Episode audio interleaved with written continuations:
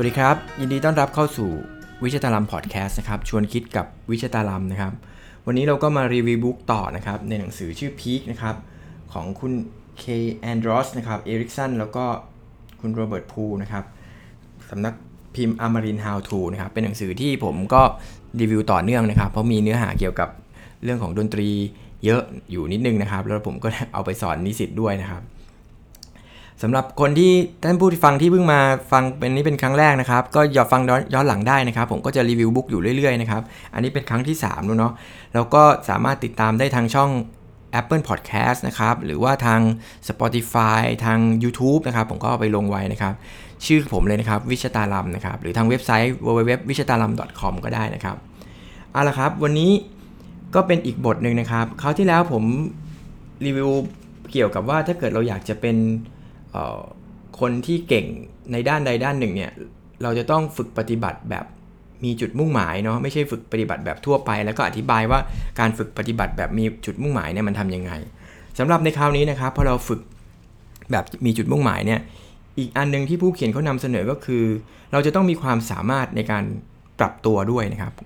คือเราต้องควบคุมการปรับตัวของเราได้นะครับ ถ้าเกิดปกติเนี่ยเรา เราอะไรล่ะ เราออกกำลังกายเนี่ยเราจะสังเกตความเปลี่ยนแปลงของร่างกายได้ได้ดีนะครับ เช่นถ้าเกิดเรายกเวทกล้ามเราก็ใหญ่ขึ้นทุกวันทุกวันใช่ไหมครับ หรือเราวิ่งเนี่ยเราก็จะเหนื่อยน้อยลง แล้วก็หัวใจเราก็จะเต้นดีขึ้นแหละแต่เราก็จะมีความแข็งแรงทนทานมากขึ้นนะครับ แล้วก็สังเกตได้ด้วยตาหรือว่าด้วยด้านทางฟิสิกอลเนี่ยเราจะเห็นชัด คราวนี้ในด้านสมองเราจะสามารถเห็น หรือสังเกตได้ไหมนะครับ แล้วมันมีความเปลี่ยนแปลงจริงหรือเปล่า ในความเชื่อเดิมก็บอกว่าสมองเนี่ยเราจะโตขึ้นหรือพัฒนาขึ้นเฉพาะในเด็กเท่านั้นนะครับ พออายุเยอะหรือแก่ๆแล้วเนี่ยเราก็ไม่สามารถจะพัฒนาอะไรทางสมองได้ แต่ว่า ก็ในเล่มนี้ก็พยายามจะหักล้างความเชื่อนั้นนะครับ โดยที่เอางานวิจัยอย่างเช่นนะครับ งานวิจัยที่ 1 ก็คือเขาเอา คนขับเอาสมองของคนขับแท็กซี่ในลอนดอนเนี่ยมาสแกนเข้าเครื่อง MRI ดูนะครับว่าทำไมถึงต้องเป็นคนขับแท็กซี่ที่ลอนดอนเนาะเพราะว่าการสอบใบขับขี่ที่ลอนดอนเนี่ยมันจะยากมากนะครับ คนขับแท็กซี่เนี่ยจะต้องจดจำเส้นทางได้เยอะมากนะครับเขาไม่ใช่สอบแค่ขับขี่ความปลอดภัยธรรมดาเขาจะถามถึงเส้นทาง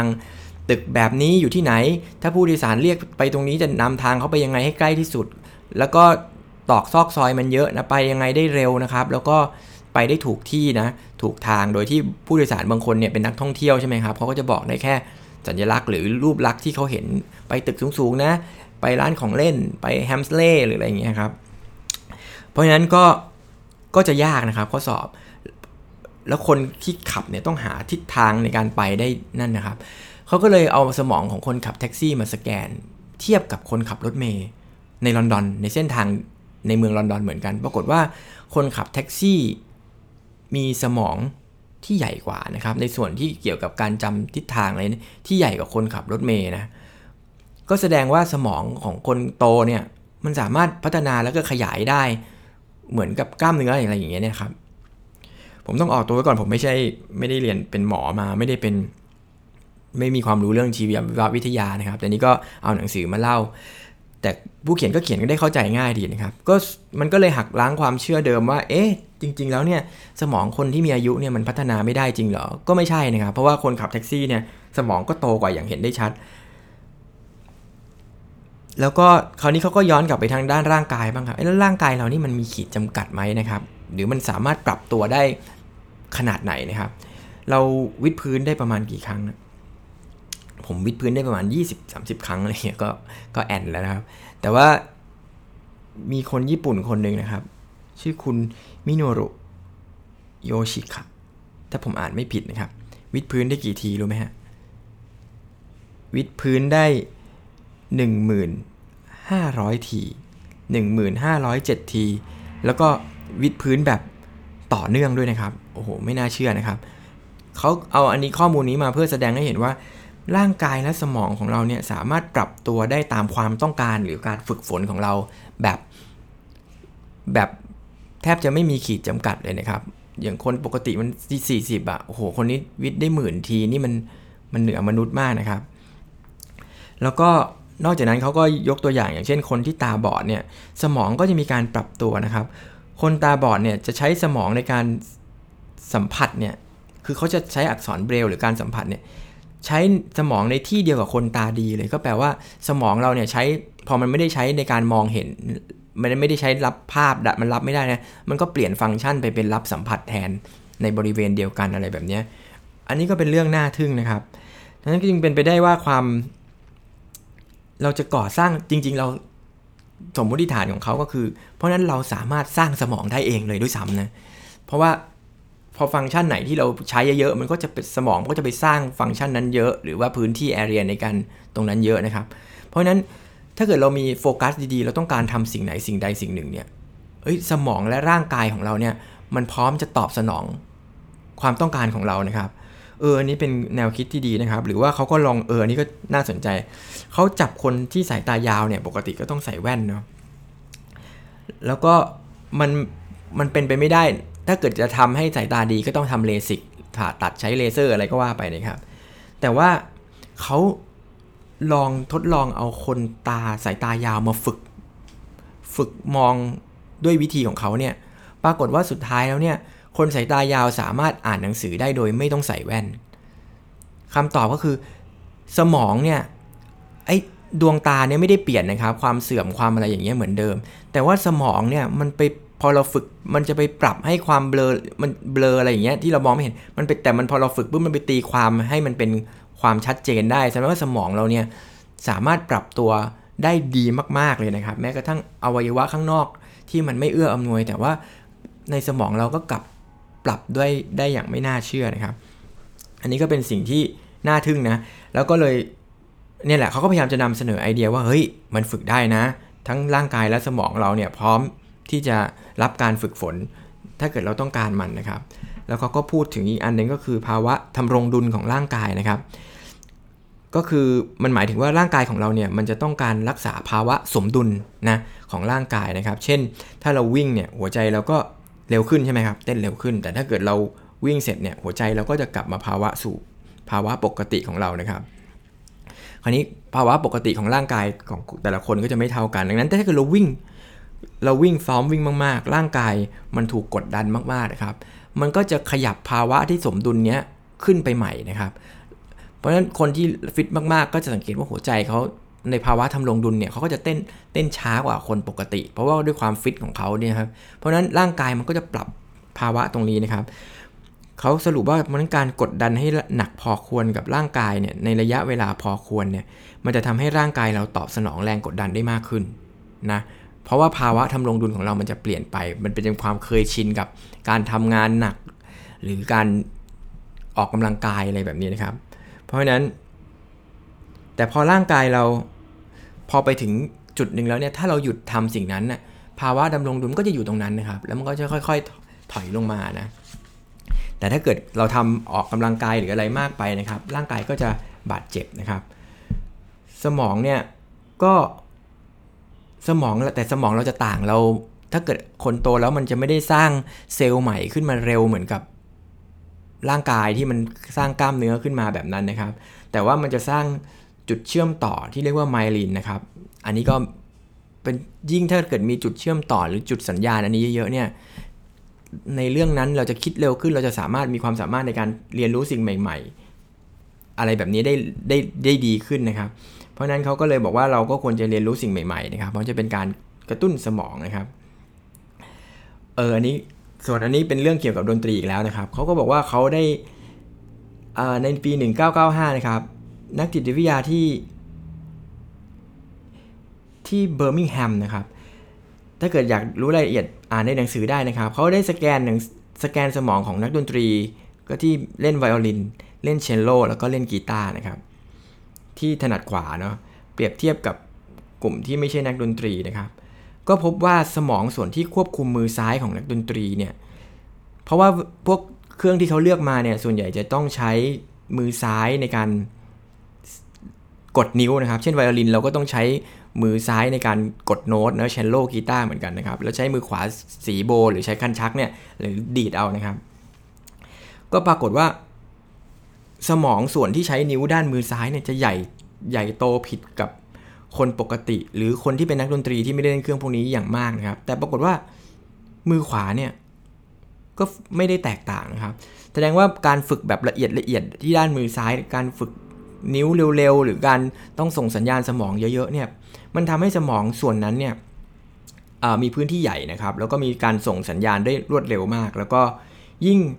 หัดเล่นได้เร็วเท่าไหร่เนี่ยการหมายถึงว่ายิ่งหัดตั้งแต่เด็กเท่าไหร่เนี่ยสมองในส่วนนั้นก็จะยิ่งใหญ่กว่าคนอื่นมากนะครับ ใหญ่กว่ามาหัดตอนอายุเยอะนะครับ ก็ก็เป็นสิ่งที่ข้อมูลทางวิทยาศาสตร์ที่ชี้ให้ชัดเจนเลยนะครับ ว่าสมองของเรามันปรับตัวได้นะครับ นอกจากนั้นเขาบอกยิ่งฝึกมาก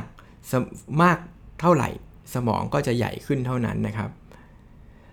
ก็เป็นสิ่งที่ แล้วเขาก็สรุปว่ายิ่งใช้ชีวิตแบบนักดนตรีมากเท่าไหร่ สมองส่วนนั้นก็จะใหญ่ขึ้นนะหรือยิ่งใช้ชีวิตแบบนักคณิตศาสตร์มากเท่าไหร่ สมองส่วนนั้นก็จะใหญ่ขึ้นนะครับ แล้วเขาก็บอกว่าสมองของเด็กเนี่ยปรับตัวได้ดีกว่าสมองของผู้ใหญ่นะ อันนี้แน่นอนอยู่แล้วแม่ที่หัดเล่นเป็นโนในวัยโทษนะครับ แม้หัดเล่นดนตรีตั้งแต่เป็นวัยผู้ใหญ่ แต่ได้สมองส่วนนั้นอ๋อขอโทษทีนะครับ ผมอ่านมองไม่ค่อยเห็น ก็คือสรุปว่า ฝึกตอนเด็กๆเนี่ยสมองมันจะขยายใหญ่ได้เร็วกว่า ฝึกตอนผู้ใหญ่เนี่ยก็ได้เหมือนกัน แต่ว่ามันอัตราเร่งหรือความความกว้างใหญ่ไพศาลของสมองส่วนนั้นเนี่ยมันจะไม่เท่ากับมาฝึกตอนเด็กเท่าฝึกตอนเด็กนะครับ เพราะฉะนั้นก็ก็เลยอยากให้โดยเฉพาะเรื่องของดนตรีหรือเรื่องอะไรพวกนี้นะครับทักษะ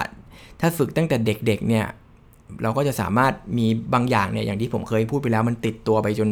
จนกว่าสมองเราจะเสื่อมหรือเราจะตายไปเลยนะครับ แล้วก็บางอย่างทักษะบางอย่างมันก็ฝึกไม่ได้ตอนเป็นผู้ใหญ่ อันนี้มันฝึกได้แต่มันฝึกช้าเนาะนะครับ แล้วก็ข้อค้นพบอีกอย่างหนึ่งเมื่อไหร่ที่เราหยุดฝึกเนี่ยทักษะนั้นก็จะเริ่มในสมองก็จะเริ่มหายไปทีละน้อยทีละน้อยนะครับ เพราะนั้นก็เลยต้องพยายามฝึกแล้วก็ทวนเหล่าสิ่งเหล่านั้นอยู่เสมอนะครับ เขาบอกว่า เอ๊แล้วถ้าเกิดร่างกายของและสมองของเรานี่มัน มันวิเศษขนาดนั้นทำไมคนส่วนใหญ่ถึงเขาก็ชักชวนนะว่าเอ้ยเราต้องมาฝึกอะไรกันนะครับ แล้วก็เขาบอกว่าคนส่วนใหญ่ที่ไม่มีความสามารถเหล่านี้เพราะว่าเขาพอใจในชีวิตที่มีความสะดวกสบาย ระหว่างภาวะทำลงดุล และไม่เคยพยายามเค้นมันออกมา ก็คือสรุปว่าถ้าเราคิดว่าเราดีพอแล้วเนี่ยมันโอเคมันอีนาฟแล้วเนี่ยภาวะดำทำลงดุลก็คือภาวะสมดุลของเราแล้วเนี่ย เราก็จะมันก็จะเป็นภาวะที่ร่างกายหรือสมองเราก็รู้สึกว่าโอเคเนี่ยแหละคือภาวะที่มันโอเคแล้ว แต่ถ้าเกิดเราอยากจะพัฒนาเราต้องบีบคั้นร่างกายและสมองเราให้มันก้าวสู่ให้มันขยับขึ้นไปข้างหน้านะครับ เพื่อให้ภาวะทำลงดุลหรือความรู้สึกสมดุลในร่างกายของเราเนี่ยหรือสมองเนี่ยมันมันได้รับการกระตุ้นแล้วมันก็จะเราก็จะเก่งขึ้นแล้วก็ขยับขึ้นไปทุกวันทุกวัน มันก็จะเป็นลักษณะนั้นนะครับในเรื่องของภาวะทำลงดุลเนาะ ผมต่ออีกสักบทหนึ่งแล้วกันนะครับ นอกจากภาวะทำรงดุลหรือการปรับตัวของร่างกายแล้วก็สมองแล้วเนี่ย อีกเรื่องหนึ่งที่สำคัญที่จะทำให้เรากลายเป็นคนที่เก่งในจุดนั้นๆเนี่ยเขาบอกว่าคนที่เก่งเนี่ยจะต้องมีเขาใช้คำว่าภาพแทนทางใจนะครับ คือถ้าผมตีความเนาะมันก็เหมือนกับต้องมีคอนเซปต์หรือมีภาพ อะไรสักอย่างหนึ่งที่มันซับซ้อนแล้วมันเป็นอะไรที่แทนสิ่งที่เราจะทำได้นะครับ ในทางดนตรีก็จะเป็นเราจะต้องมีเสียงในหัว สมมุติผมเป็นนักดนตรีเนี่ยผมต้องมีเสียงในหัว ที่ผมต้องการให้มันออกมา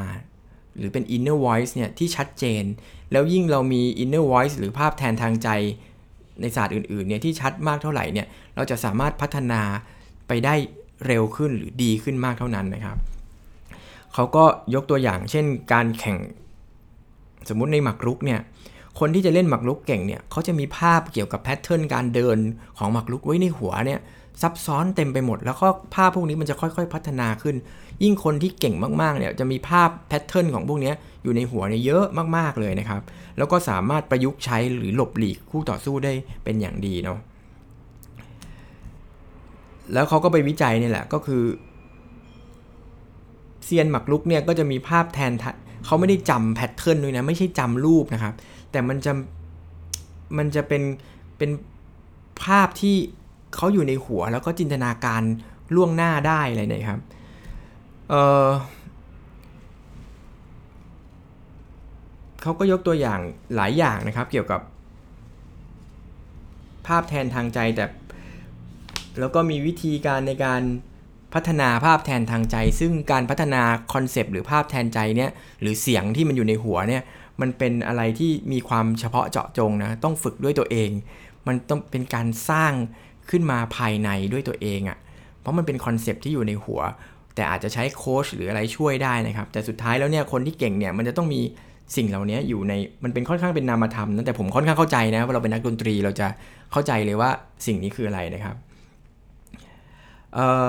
เอ่อ แล้วก็สิ่งพวกภาพแทนทางใจหรือเสียงที่มันอยู่ในหัวเนี่ยมันจะเป็นความทรงจำระยะยาวนะครับ แล้วเรายิ่งเรามีภาพพวกนี้เยอะเท่าไหร่เนี่ย เวลาต้องใช้เนี่ยมันจะเปลี่ยงออกมาแล้วมันจะเร็วมากนะครับ ในการที่เราเหมือนกับหมักลุกนั่นแหละ เรามีภาพอยู่ในหัวแล้วแล้วเห็นคนนี้เดินมาเรารู้เลยว่าอันนี้ต้องเดินไปแบบนี้นะครับ เพื่อจะไปกินเขาหรือไปโดนไปวางแผนอะไรแบบมัน มันจะเกิดขึ้นฉับพลันนะครับ ยิ่งเราฝึกดนตรีมาก ฝึกอะไรกีฬามาก เราจะมีภาพแทนทางใจหรือ concept มาก เช่น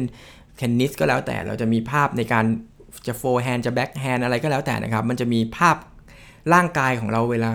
เสิร์ฟหรืออะไรเงี้ยมันจะอยู่ในมันจะฝังอยู่ในนี้พอดีอยู่ในตลอดนะครับ แล้วก็การที่จะเกิดภาพแทนทางใจขึ้นมาได้เยอะๆเนี่ย เราจะต้องใช้การฝึกปฏิบัติอย่างจงใจ หรือฝึกปฏิบัติอย่างเต็มใจที่เราได้กล่าวไปแล้วในในบทก่อนๆนะครับ ก็อันนี้ก็เป็นสิ่งที่ที่น่าสนใจนะ ผมขอแชร์ประสบการณ์ที่เกี่ยวกับภาพแทนทางใจในที่ผมพบเจออะไรแล้วกันนะครับ คือ conductor ในวงสวนพลูคอรัสเนี่ยผมพออ่านนี้แล้วเข้าใจเลยว่า เขามี concept ด้านเสียงเนี่ย หรือภาพแทนทางใจถ้าเกิดใช้อันนี้นะในเรื่องเสียงเนี่ยเยอะกว่าพวกเราที่เป็นนักร้องมากนะครับ เพราะเวลา conduct เนี่ยเขาจะต้องจินตนาการถึงเสียงที่ที่เขาต้องการนะครับ แล้วบางทีพอเขาฝึกมาเยอะเนี่ยเขาจะมีรูปแบบหรือเสียงในหัวเขาเนี่ยเยอะมากๆเลยนะครับ ยิ่งเป็น conductor เก่งๆเนี่ยแล้วเขาก็จะต้องการให้วงเนี่ยผลิตเสียงนั้นนะออกมาให้ได้ตามความต้องการของเขา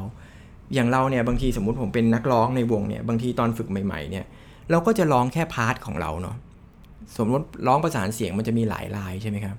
ถ้าเกิดเราก็จะร้องถ้าเราร้องแค่โน้ตของเราเนี่ยมันก็จะอยู่ระดับ beginner นะร้องให้ถูกโน้ตอะไรเงี้ยแต่พอเราพัฒนาไประดับ เราจะต้องเห็นภาพรวมของเพลงแล้ว เราจะต้องรู้แล้วว่าเสียงเนี่ยมันจะมาตรงนี้ เราจะต้องรับตรงนี้เราจะต้องเบา เราร้องเป็นคอร์ดอยู่ในคอร์ดหรือประสานเสียงเป็นเสียงเมโลดี้ไหมหรือเป็นเสียงหลักเราต้อง fade เสียงออกมายังไง ดันเสียงยังไงให้เกิดยังไงนะครับเนี่ยอันนี้เป็นภาพ concept ซึ่งมันต้องใช้เวลาในการฝึกมากนะแล้วก็แล้วมันไม่มีที่สิ้นสุดอะยิ่งเราเดินทางไปทางด้านดนตรีเยอะเราก็จะเจอว่าคนที่เก่งๆเนี่ยภาพในหัวหรือเสียงในหัวของเขาแบบมันเกินจินตนาการของเราไปมากนะครับบางทีเพลงเดียวกันเนี่ยปรับวงออกมาปรากฏไม่เหมือนกันเลย เพราะว่าคนที่เก่งเขาจะปรับเก่ง เพราะว่าเขาจะมีภาพหรือเสียงในหัวของเขาเนี่ยเยอะมันก็คงเป็นเหมือนกับ การวาดรูปหรืออะไรอย่างนี้นะครับ มันเป็นการถ่ายทอดภาพแทนทางใจเนี่ยในด้านศิลปะเนาะออกมาสู่เป็นเอาเอาพุตออกมาสู่ สู่สายตาหรือสู่ผู้ชมอะไรอย่างเงี้ยครับเพราะเพราะนั้นอันนี้ก็ผมค่อนข้างจะเออค่อนข้างจะตรงนะครับ แล้วก็ หรือแม้กระทั่งเขาก็ลองนอกจากลองไปดูด้านกีฬามานะเขาลองให้นักฟุตบอลเนี่ยลองดูเกมนะ ดูดูทีวีไอเกมที่ไม่เคยมาก่อน แล้วก็ให้ทายว่าสมมุติคนเนี้ยมันจะส่งบอลไปทางไหน หรือจะยิงประตู stop แบบกำลังจะยิงประตูแล้วแล้วก็กด stop นะครับ แล้วก็ให้ทายปรากฏว่า คนที่มีทักษะทางฟุตบอลเก่งเนี่ย จะสามารถเดาได้ถูกต้องว่าไอคนเนี้ยมันจะส่งลูกหรือมันจะยิงหรือมันจะจ่าย หรือมันควรจะทำยังไงต่อไปนะครับ เออ เพราะนั้นอันเนี้ยแสดงว่าคนที่เป็นนักบอลระดับเก่งๆ แล้วเขาก็จะมีภาพแทนในใจว่าเฮ้ยเขารู้เลยว่าบอลมาทางนี้เขาจะควรจะยิงหรือเขาควรจะจ่ายเพื่อนอะไรแบบนี้นะครับ ก็เออนี่ก็เป็นสิ่งที่น่าสนใจนะครับ หรือเขาบอกแม้กระทั่งทักษะการอ่านอย่างเงี้ยนะถ้าเกิดเราเอออันนี้อันนี้เข้าใจง่าย สมมุติถ้าเกิดเรามีภาพแทนสมมติเราอ่านหนังสือเนี่ยถ้าเราอ่านสมมุติผมอ่านหนังสือ ภาษาอังกฤษก็ได้นะครับ เรื่องเกี่ยวกับดนตรีเนี่ยผมจะเข้าใจได้เร็วมากเลย แต่ถ้าผมไปอ่านหนังสือ ภาษาอังกฤษเกี่ยวกับชีววิทยาหรืออะไรพวกนี้ผมจะเอ้ยจะงงๆอะเพราะผมไม่มีภาพแทนทางใจ หรือไม่มี concept ของเรื่องนั้นๆนะครับซึ่งภาพแทนทางใจเกี่ยวกับดนตรีผมสะสมมาพอสมควรใช่ไหมเวลาผมอ่านเรื่องอะไรที่มันเชื่อมโยงหรือมันเกี่ยว เราก็จะเข้าใจได้ง่ายนะครับ เพราะฉะนั้นถ้าอยากเป็นผู้เชี่ยวชาญอะไรก็ มันก็จะต้องมีภาพแทนทางใจอันนั้นน่ะหรือ concept ของเรื่องนั้นๆน่ะ สะสมอยู่ในตัวเราค่อนข้างเยอะ เพราะฉะนั้นก็ต้องใช้การฝึกฝนอย่างสม่ำเสมอและต่อเนื่องนะครับ หรือแม้กระทั่งหมอที่เก่งๆ มีประสบการณ์เยอะๆเนี่ยเขาก็จะมีภาพแทนทางใจเยอะ เวลาเขาเจอคนไข้เขาก็จะมีข้อมูล ถ้าเกิดเป็นภาษาภาษาเดี๋ยวนี้ก็จะมี Big Data เนาะมีข้อมูลเยอะด้วยนะครับ แล้วก็มีความสามารถในการประมวลผลข้อมูลก็จะตัดสินใจได้ถูก สรุปแล้วก็คุณคุณแจสำคัญในการ จะทำภาพสร้างภาพแทนทางใจเนี่ยก็คือ เราจะต้องมีการจัดระเบียบ และการเข้าถึงความรู้ที่จัดระเบียบได้ดีกว่า หมายถึงว่าคนเก่งๆเนี่ยเขาจะจัดระเบียบข้อมูลในหัว แล้วก็มันสามารถเข้าถึงและดึงข้อมูลพวกนี้ออกมาใช้ได้อย่างทันท่วงทีนะครับ อันนี้คือแนวคิดหลักที่เขาพบในคนที่เก่งระดับพีคนะครับ ก็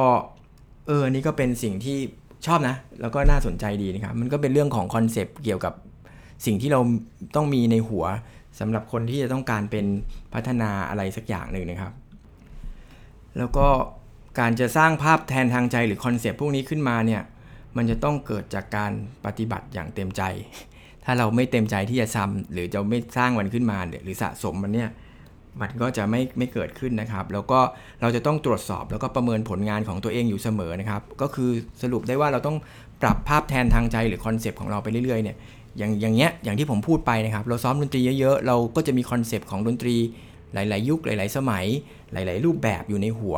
เวลาเราไปนำเสนอเราก็จะ เราก็จะคิดได้นะครับ หรือแม้กระทั่งสมมุติคนที่อยากจะเป็นนักเขียนที่ดีอย่างเงี้ยเนาะเราก็ต้องเป็นคนที่อ่านเก่งอ่านหนังสือเก่งนะครับ เพราะว่ามันจะเป็นการพัฒนาเรื่องภาพแทนทางใจหรือคอนเซปต์หรือข้อมูลอะไรพวกนี้เข้าไปอยู่ในเนื้อในตัวเรานะครับ แล้วเวลานำมาใช้มันก็จะสามารถนำมาใช้ได้เลยนะครับ ก็วันนี้คงเท่านี้ก่อนแล้วกันนะครับ ก็พูดอยู่สรุปเลยนะครับ วันนี้พูดอยู่ 2 เรื่องนะครับ อันที่1เอผมพูดเรื่องอะไรล่ะ พูดเรื่องว่าถ้าเกิดเราจะเก่งเนี่ยเราจะต้องมีความสามารถในการปรับตัวนะครับ ซึ่งการปรับตัวมีทั้งด้านร่างกายแล้วก็ด้านสมอง ผู้เขียนก็พยายามจะสะท้อนให้เห็นว่าร่างกายและสมองของเราเนี่ยพร้อมที่จะปรับตัวและมีศักยภาพที่จะปรับตัวไปตามสิ่งที่เราอยากจะเป็นเนาะ อีกอันหนึ่งก็คือเราก็ต้องสร้างภาพแทนทางใจขึ้นมา คนเก่งๆ ก็จะมีภาพแทนทางใจ หรือถ้าเป็นผมเป็นนักดนตรีก็คือคล้ายๆกับ inner voice นะครับ มีเสียงในหัว เสียงในจินตนาการที่ต้องการออกมาเนี่ย ยิ่งมีคอนเซปต์พวกนี้เยอะเท่าไหร่เนี่ย หรือถ้าเกิดคนอยากจะเป็นนักเขียนเนี่ยก็ต้องมี ต้องอ่านเยอะ ต้องพัฒนาเรื่องราวเกี่ยวกับคำศัพท์หรืออะไรเงี้ย ซึ่งเวลาไปใช้มันจะออกมาใช้ได้อย่างรวดเร็ว แล้วก็แม่นยำนะครับ ทันการ อันนี้เป็นทักษะที่ผู้ที่ประสบความสำเร็จ มีในหนังสือเล่มนี้ที่กล่าวไว้นะครับ วันนี้คงสมควรแก่เวลานะครับ พอเท่านี้ก่อนนะครับโอ้ไม่รู้จะจบเมื่อไหร่นะครับเหลืออีกเยอะเลยนะครับ แต่ผมก็สนุกสนุกเนาะค่อยๆ อ่านไปเรื่อยๆ แล้วก็มาเล่าแล้วก็มาแลกเปลี่ยนกันนะครับ แล้วก็ตอนนี้เริ่มดีใจที่เริ่มมีนิสิตมาฟังแล้วจริงๆพอดแคสต์นี้ผมทำให้นิสิตฟังนะแต่ก็ไม่ค่อยมีคนฟังเท่าไหร่โอเคครับ ถ้าเกิดท่านใดชอบถูกใจนะครับ รบกวนกด subscribe ได้นะครับ ให้เป็นกำลังใจของ คนทำคอนเทนต์สักนิดนึงนะครับ แล้วก็แต่ถึงไม่มีใครตามผมก็ทำอยู่แล้วนะครับ รู้สึกว่าการทำแบบนี้มีประโยชน์ดีนะครับ แล้วก็ได้มาอ่านมาทวนสิ่งที่เราชอบเรารักนะครับ แล้วก็ได้เก็บไว้เป็นความรู้ด้วยนะครับสำหรับวันนี้เท่านี้ก่อนนะครับ สวัสดีครับ